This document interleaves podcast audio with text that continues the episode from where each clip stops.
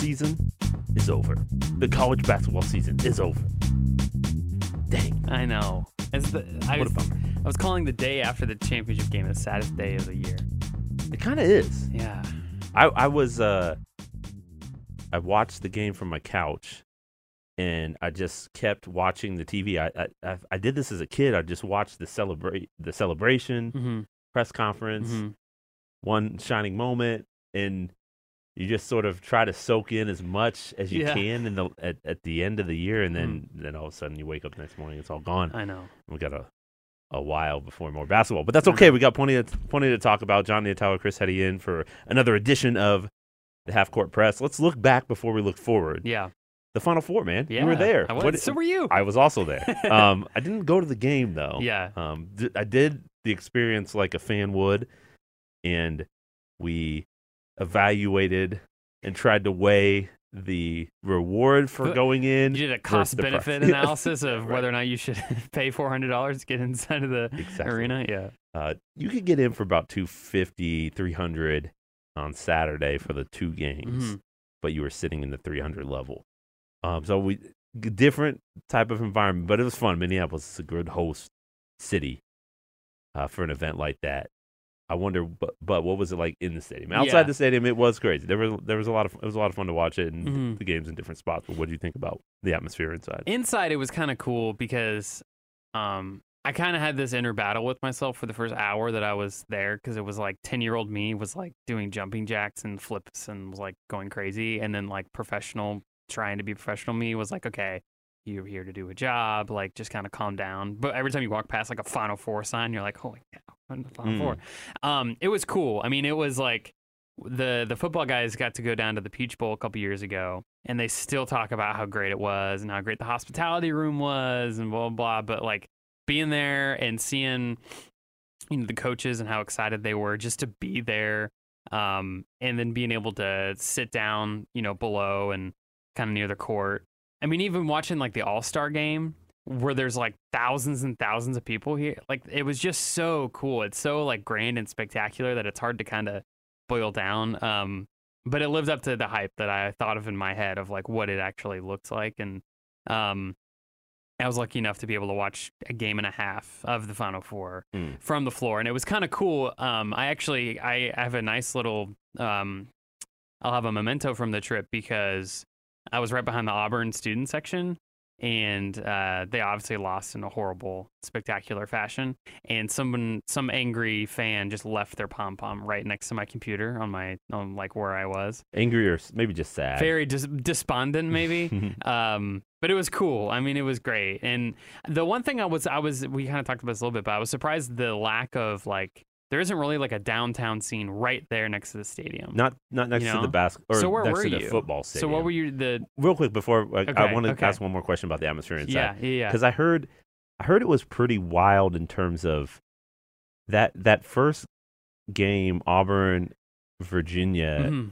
the PA announcer announced over the loudspeaker that like Auburn going to the yes, they national did. championship Yes, they did. and, Yeah.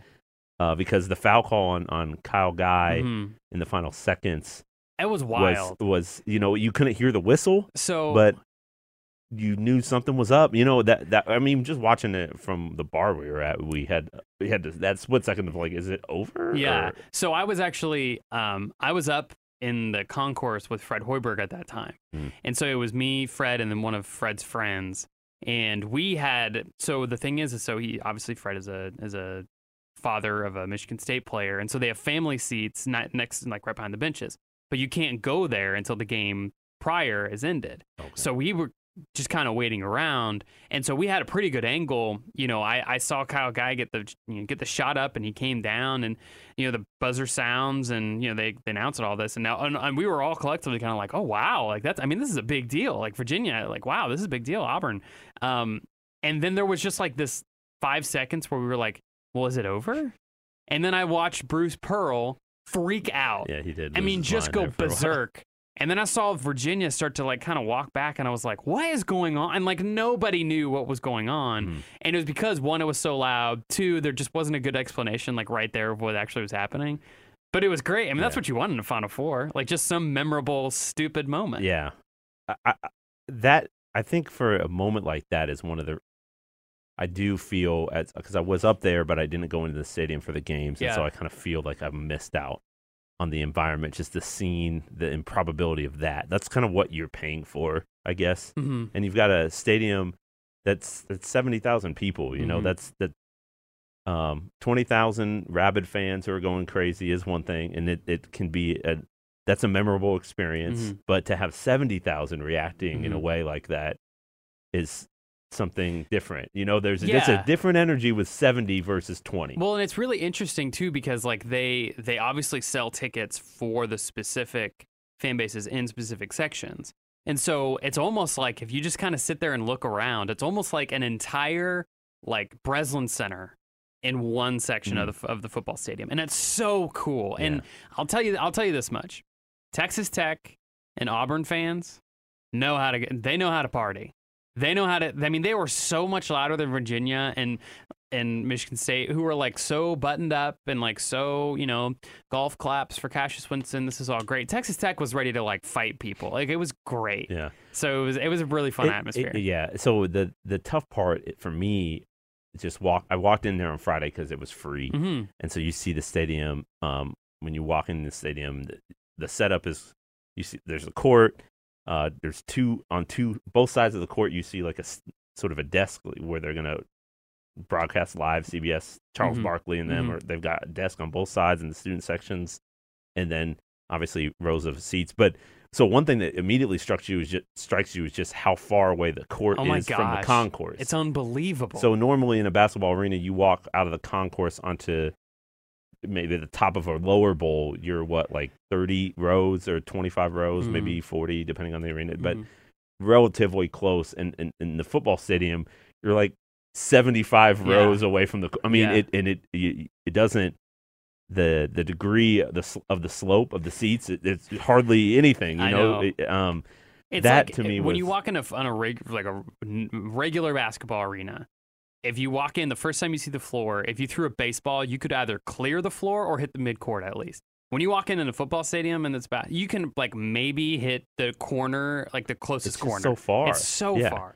and and that to me was sort of a turn off and but i can understand and and then to think i was just standing on the concourse and then to think man i can barely uh, you know i was there for the all-star game and i could see who james palmer was because i knew his hmm body type and Mhm. how he played but Mhm. i couldn't really read his number hmm um it was like twenty something. It wasn't twenty four. yeah and Jo- i could see jordan murphy because of the hair Mhm. but it couldn't really it was hard this was just standing on the concourse so i'm like Mhm.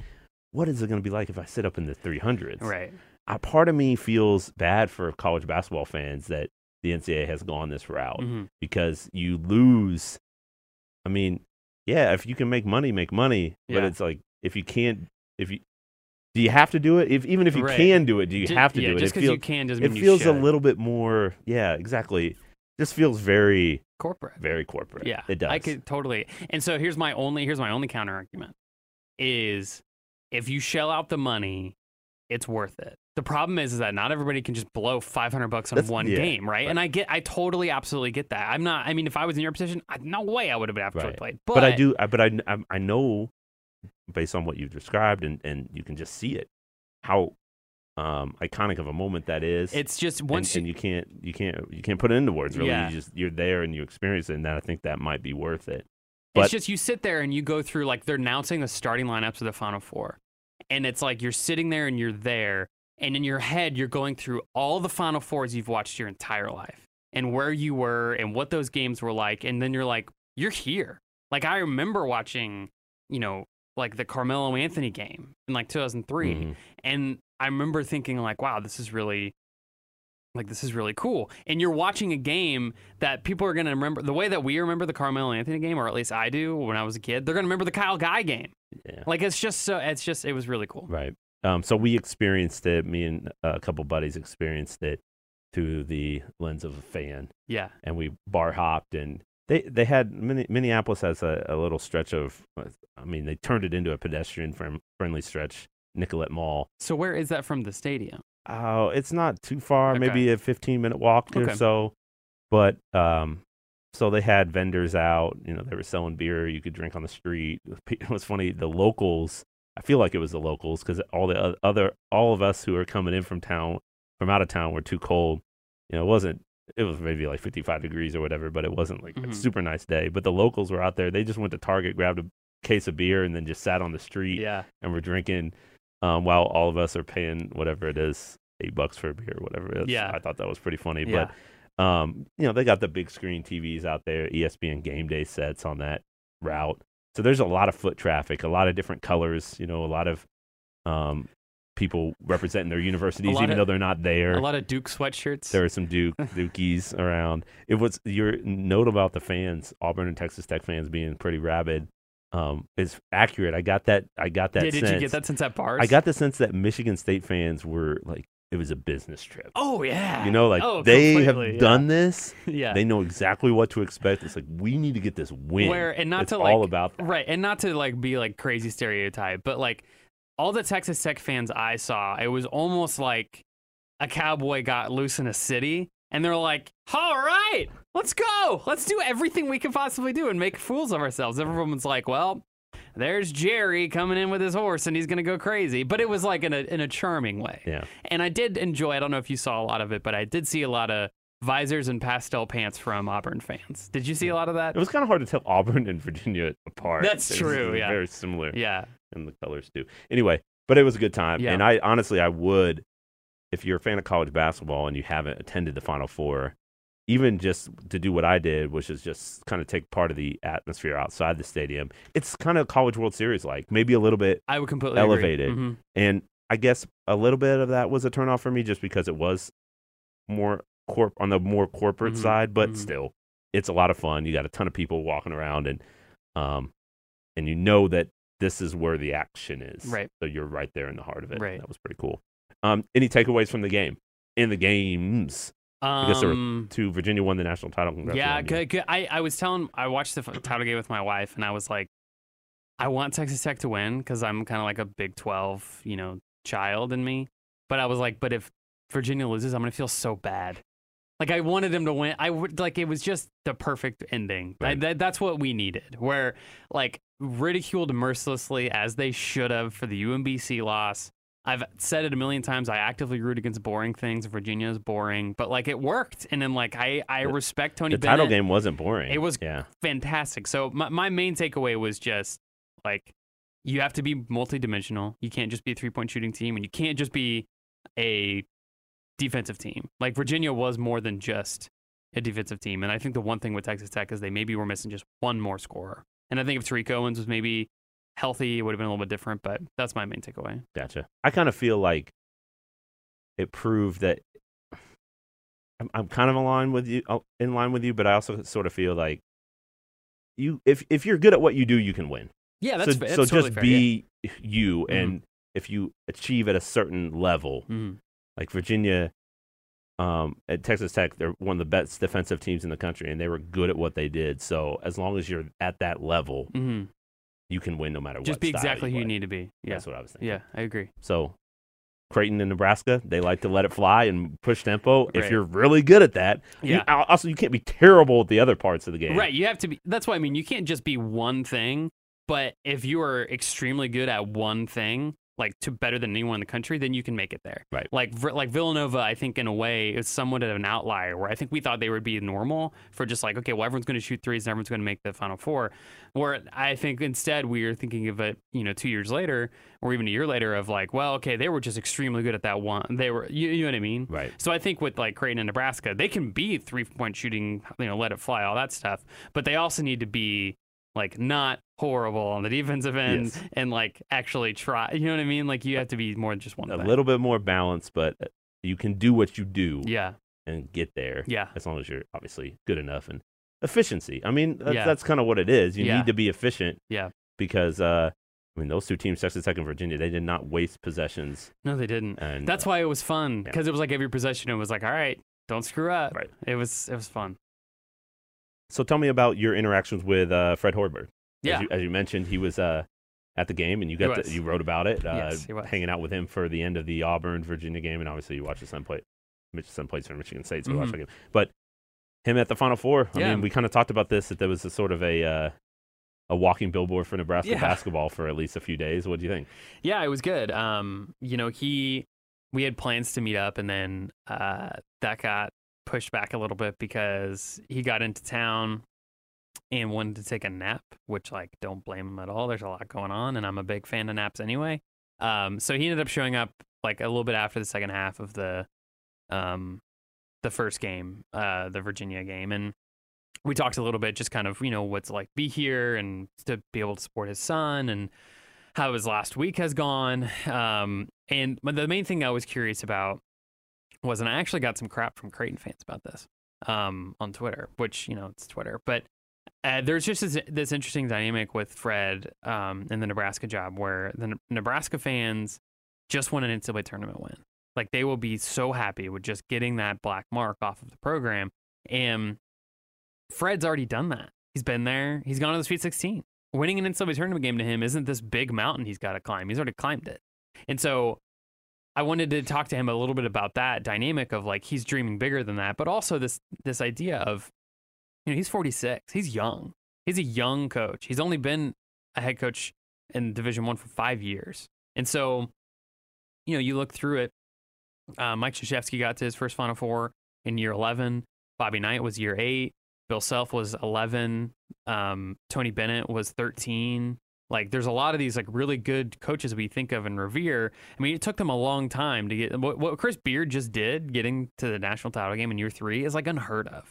Yeah, Like, it's crazy. And so, right. Or, yeah, well, Beard was he was coaching. well, I year three at, at at Texas Tech, at but the one at one school. Yeah, he coached get- a few years, but he really isn't. He's a young coach too. He's Yeah, still super yeah. young. Yeah, it's just uh, it's just very very rare. And so you know, I just wanted to talk to him a little bit about you know he's a young coach. What how much does he think about the Final Four, and does he dream about it as much as other young coaches do? You know, this isn't you know some 65 year old coach who just really wants to get there one day. It's like there's a realistic possibility he could end up trying to coach there. So it was cool. I mean, it was you know, he was wearing a you know Michigan State shirt and Michigan, Michigan State jacket and enjoying himself with with some friends. Um, but it was just one of those things where a Nebraska coach was there and recognizable, and him walking around, people are giving him fist bumps, and he's posing for photos. And Texas Tech fans were, you know, saying that they were glad that he's not coaching in the Big 12 anymore, and but they still hope that he fails in the Big 12 or in the Big 10 because they beat their team so often. So, Mhm. so it was cool. I mean, I think just him being there was a good kind of representation of Nebraska and everything that Bill Moos wants uh, from a head coach, just being there, and that's news. Yeah, no, You know? no doubt. Yeah.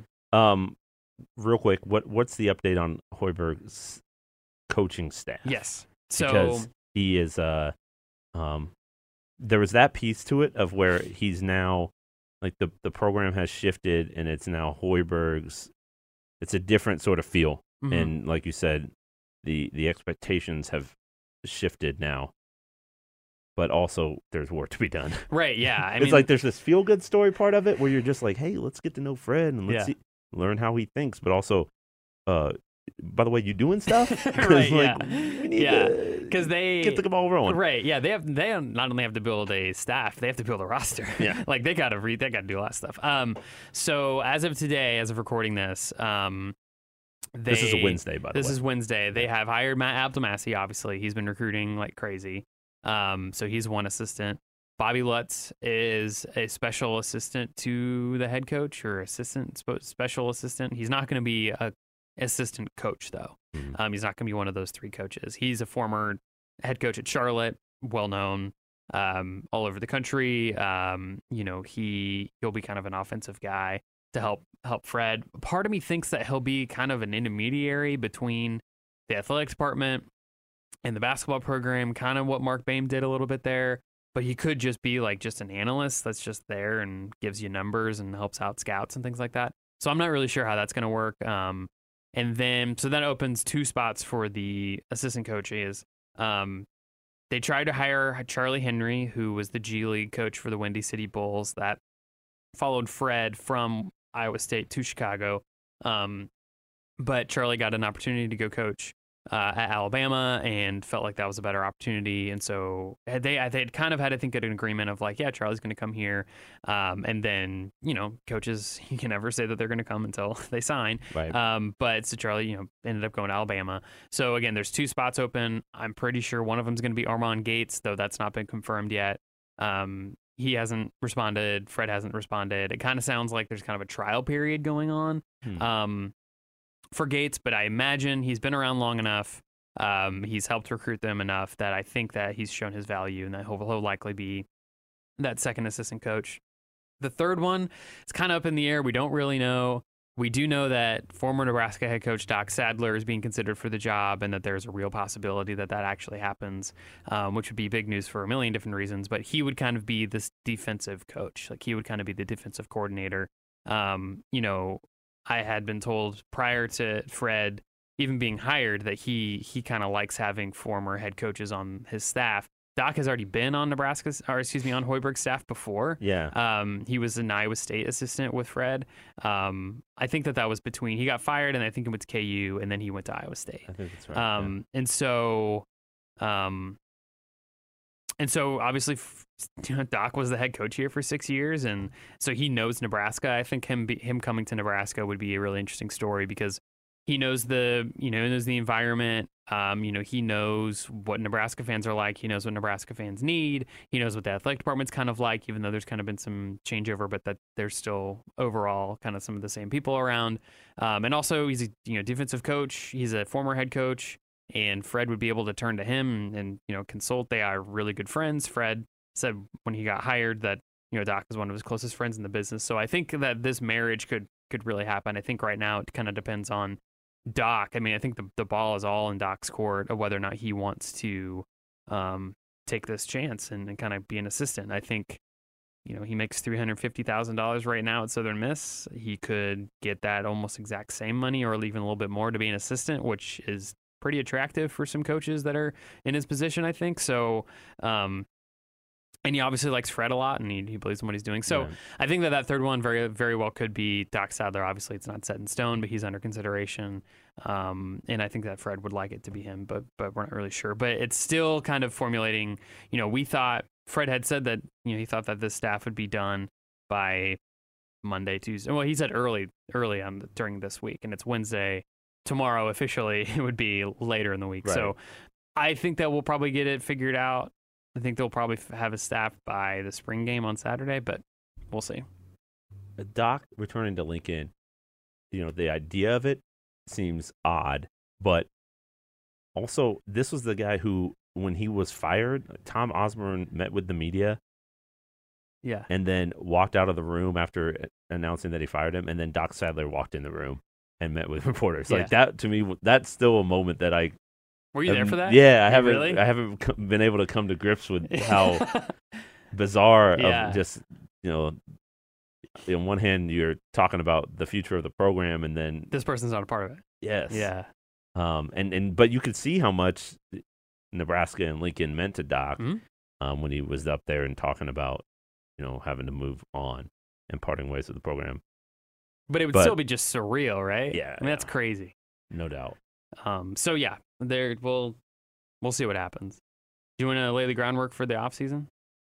well the recruit i mean you mentioned the spring game by the way Yeah. and we'll we can kind of um set the stage for what is what creighton's going to try to do but yeah. um, since we're talking about Nebraska, let's just continue on this road. Okay. It's a big weekend, right? Are they going to bring in some guys? Is that the thought that, that Yeah. they can, uh, or some guys are going to stop by to for this spring game? Or I guess maybe what is the plan for April and May? What are the now that the coaches coaching staff is almost solidified? Mhm.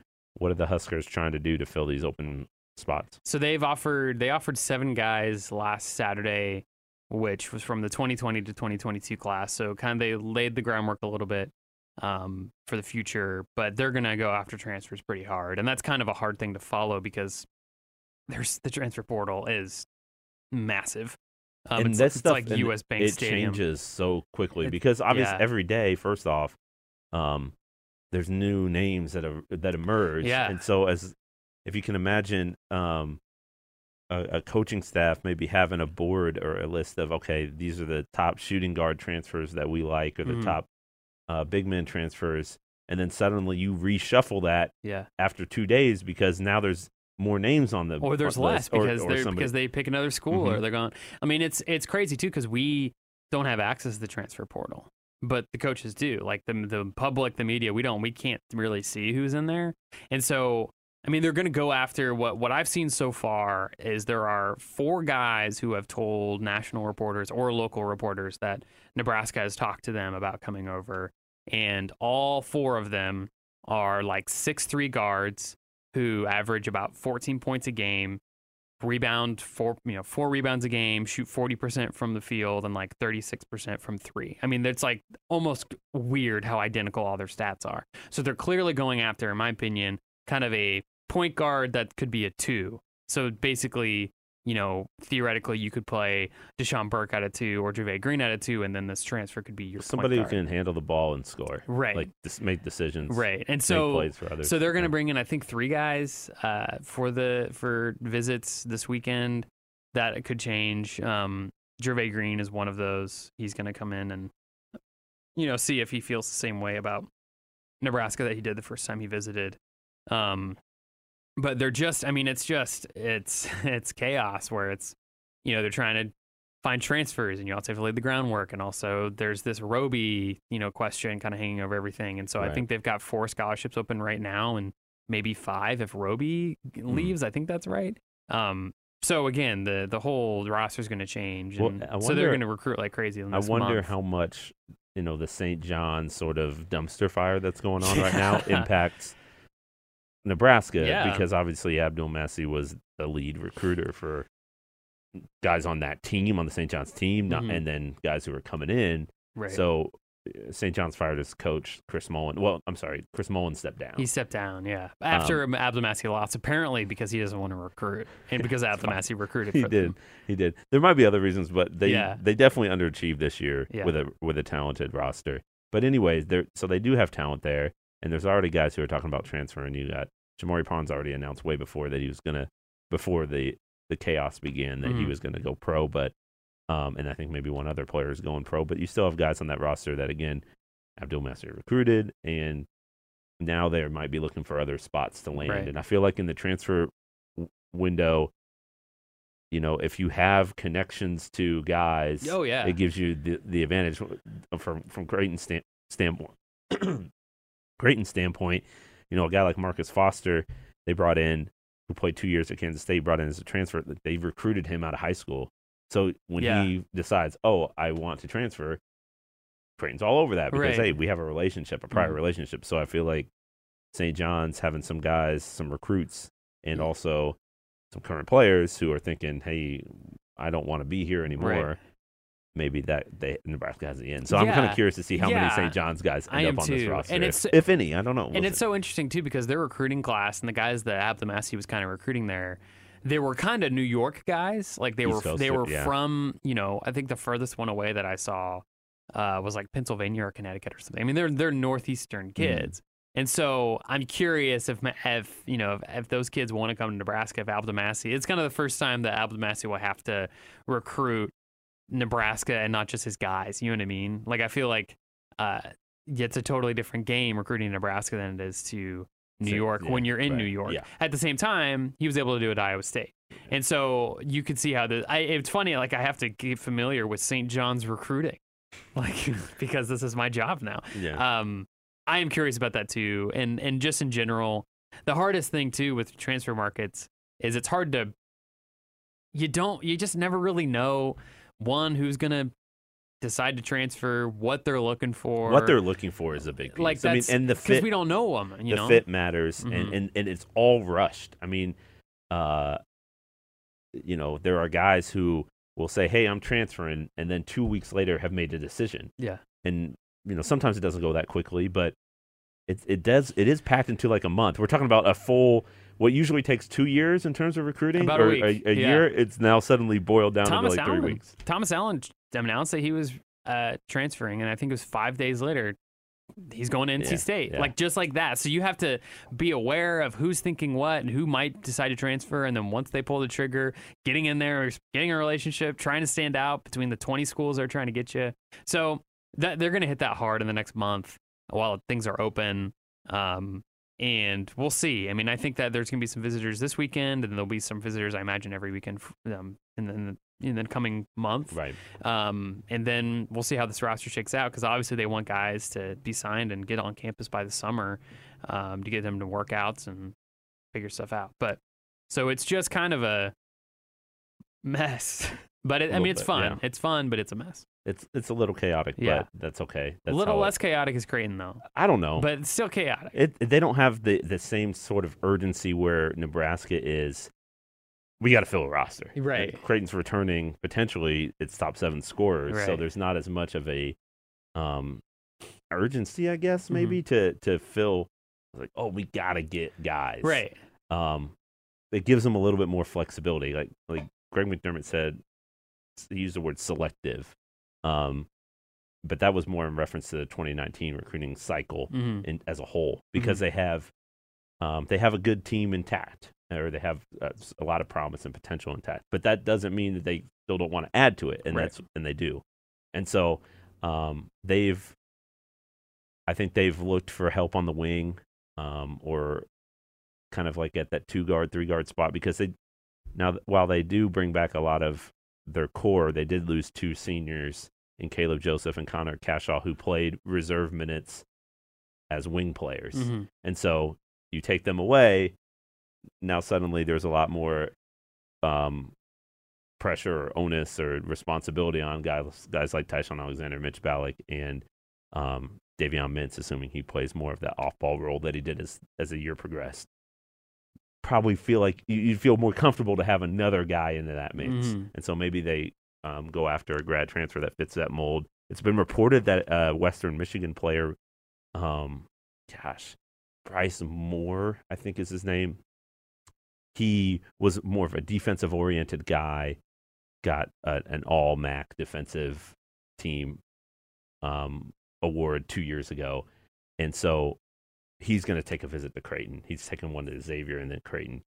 So he's a guy that's on the radar, but I think there's a lot of guys who profile similarly who he can make an open shot and they want that, Yeah. but also maybe um maybe somebody with some size and some toughness to kind of bring an element um of you know, tenacity, being able to Yeah. defend, defend on the perimeter.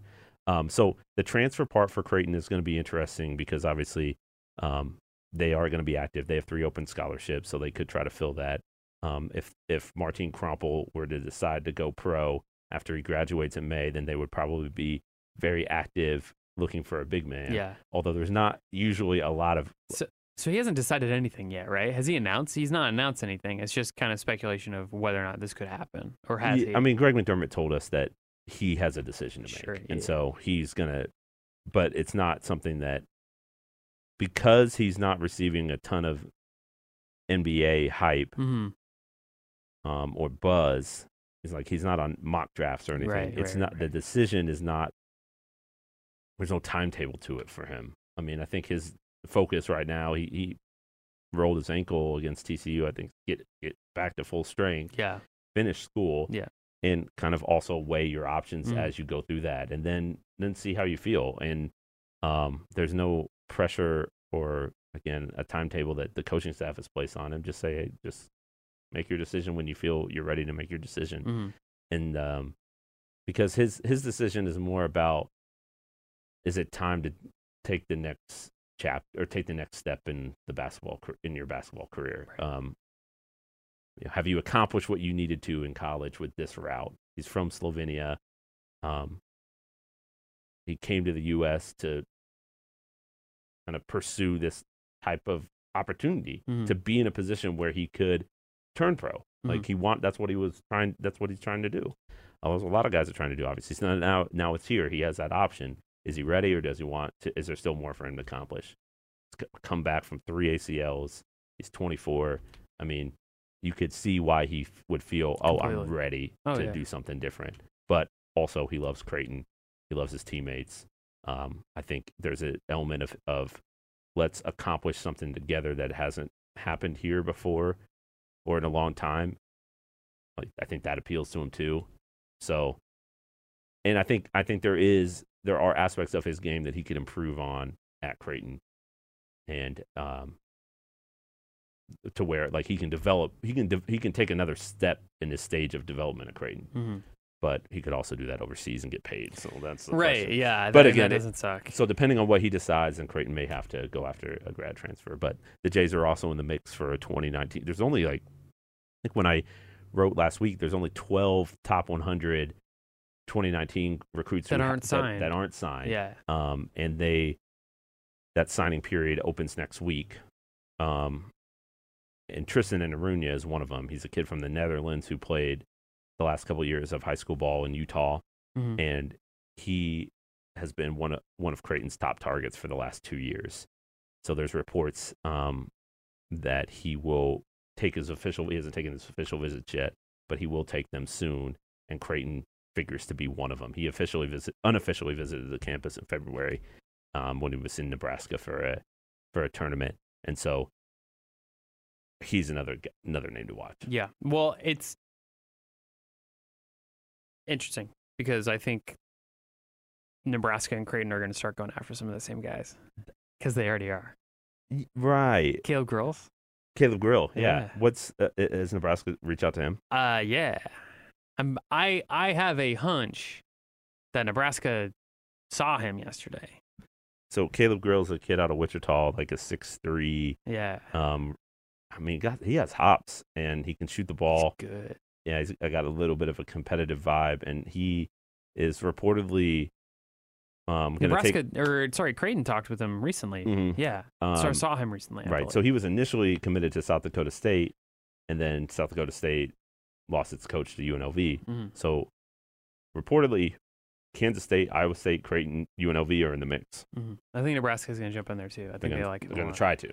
Well, We'll see. yeah, yeah, yeah. We'll see. There, there, there's also some like, it's interesting. But that's but that's what's that is what is I think going to be fun about following these two programs. They both play similar styles, Right, that's so what I they're going to yeah. look for similar players, Mhm. and especially right now when we're at the kind of in this transfer market window or at the end of the 2019 recruiting cycle. I mean, there's not a lot of guys there. Mhm.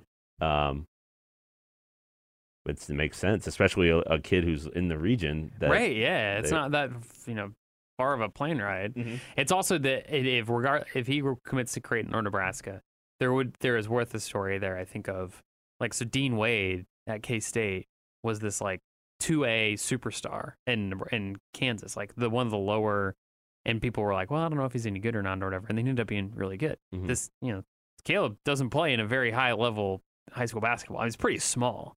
And so I wonder if there's some like, well, Dean Wade did it. I wonder if this kid from nowhere, Kansas, Yeah. can can. I mean, if you watch his highlight tape, it's it- it's good. It is like he he's a good player, Yeah. and I think South Dakota State felt like they got really they were fortunate because they got on him early, Yeah. and then they got him to commit early, and then I think maybe late in his recruiting process things started started to ramp up a little bit, but he had already made his mind up. Um, but now he's a free agent, and mm, yeah, Creighton's interested. Yeah. Iowa State, K State, UNLV, and now so Nebraska. so when's the when so they've got three scholarships to fill, right? That's what yeah, you're saying. Creighton has three. So with all of these, co- it's almost interesting. It's interesting because there's with all these coaching changes this year, and I guess it's been in the years past, but I, I think this year it's more heightened because it's you know more local because Tim Miles got fired. Um, but it's always interesting to see the kids that are going to transfer out of a school because they were committed to that coach, and then so like this Caleb Grill kid, I knew about him because Sauter was going crazy in the newsroom the other day because he was like, "This dude is so much better than you think he is." Like South Dakota State was getting such a steal, blah blah blah, all this stuff, and so now this kid could end up at a Power Five program Mhm. or Creighton and go to the Big East And well, he Because, could you he could also go to UNLV and to follow UNLV his- Yeah, and follow his coach. Yeah. But yeah, that that's that's it's one of the reasons Greg McDermott said. You know, I think he actually used the word foolish. I think he said you'd be foolish to not have at least one or two scholarships open at this Mhm. time of year because um, coaching changes are just part of the industry now, and guys have players have the freedom to Mhm. get released from their, their letter of intent and they put themselves back on the market because Right. obviously in college basketball sure part of you does commit to an institution but you're also committing to a coach and a coaching staff and a playing style and um, a fit there Right. and if that's disrupted then you're going to tr- look for other opportunities so you Mhm. want to have um, a chance to maybe find some high school seniors who are back on the market, and then obviously transfers. That- Right. uh, What's the transfer portal out? Where are we at? Six hundred players. It's now, something? unreal. I mean, I, I yeah, it's it's crazy. So there's a lot of really good players Yeah. that can help you, and uh, and obviously Creighton's had some success with it. Fred Hoiberg at Iowa State had success with it. Yeah. So I think this month of April, um, going to be pretty lively for both of the programs. Yeah, I think so too. It'll be fun. Um, Anything else? I don't know. I think don't we I think we did off-season storylines last time. Yeah. Um, I imagine Yeah, check out previous pods for thoughts on. Um, I, I don't know. We talked about Samson Froling leaving, and I think was it last week where we talked about both programs trying to get over the hump. And yeah, and what did that take? Yeah. And yeah, yeah, yeah. And- I mean, I think from from here on out, any big news, any um, I don't know, if a couple weeks go by and there's a lot to talk about, we'll we'll come in and Mm-hmm. join. Um, I mean, we'll keep it somewhat updated, so don't unsubscribe immediately. But I mean, because I think that it's going to be both of these programs are going to be worth watching in the off season. Maybe for a little different reasons, but Right. Preston Murphy is, is currently on administrative leave Yeah. for his involvement in didn't the his son just like transfer somewhere or something? Yeah, but I think that that's different. Oh, I mean, um, knowing Preston Murphy, um, senior, the, the assistant coach, I know how much of a fondness he has for the prep school scene. Yeah, okay. especially in in the um, on the East Coast. Mhm. Like I remember sitting down and talking to him about just how the high level talent. I mean, if you want to play basketball for a living, doesn't it make sense to start doing like to put yourself in that position today? Yeah, And so I think I'm to me, I was not I would not have been surprised even if Preston Murphy was on Creighton staff and had you know was not on administrative leave if his son went to a prep school. sure. So I don't think you should read much into that. Yeah. I think that's more of a what's best for my son Mhm. and not ha- that has nothing to do with his job status, which is up in the air. Mhm. Obviously, he's on administrative leave. He was linked to the federal uh, bribery case involving uh, an aspiring agent briber- bribing coaches. And so that trial begins April 22nd, and that's in a week and a few days. So Yeah.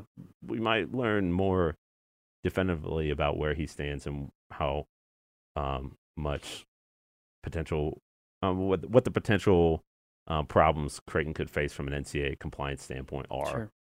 once that trial takes place. Yeah. It'll be interesting. It'll be really interesting. All right, Nebraska Creighton, who you got? well, if Doc Sadler's on the staff, uh, did he never beat Creighton? Did he? I think he did. He did. Um, I mean, I'm taking Creighton because Creighton currently has a basketball team and Nebraska doesn't. Fair. If Nebraska would roll out the ball, and it would be Dachon Burke, Brady Heiman, and Amir Harris. Mm. Well, I was over at workouts the other day, and um, you know, Martin Krampelj's still working back from the ankle, and Ty-Shon Alexander is sick. Oh, oh, is he? So technically, Creighton's down to about eight guys. Okay, seven, but- eight guys. So Ty-Shon Alexander sick is still Nebraska's second best player right now. I bet, maybe best. Roby still counts. He's not off the team yet, I guess that's but fair. he's going through draft prep, so maybe he Right. can't make it Right. if we if we have this hypothetical game. Yeah, he's working out with pros all over right. Something Yeah. get himself prepared. Yeah. All right. So I'm taking Creighton. Are you taking Creighton? Oh yeah. Oh, okay. yeah. Probably from a disqualification, but still, a win is a win. Yeah, very good. All right, Chris, we'll uh, be back here soon to talk more uh, basketball and half court press. Appreciate you.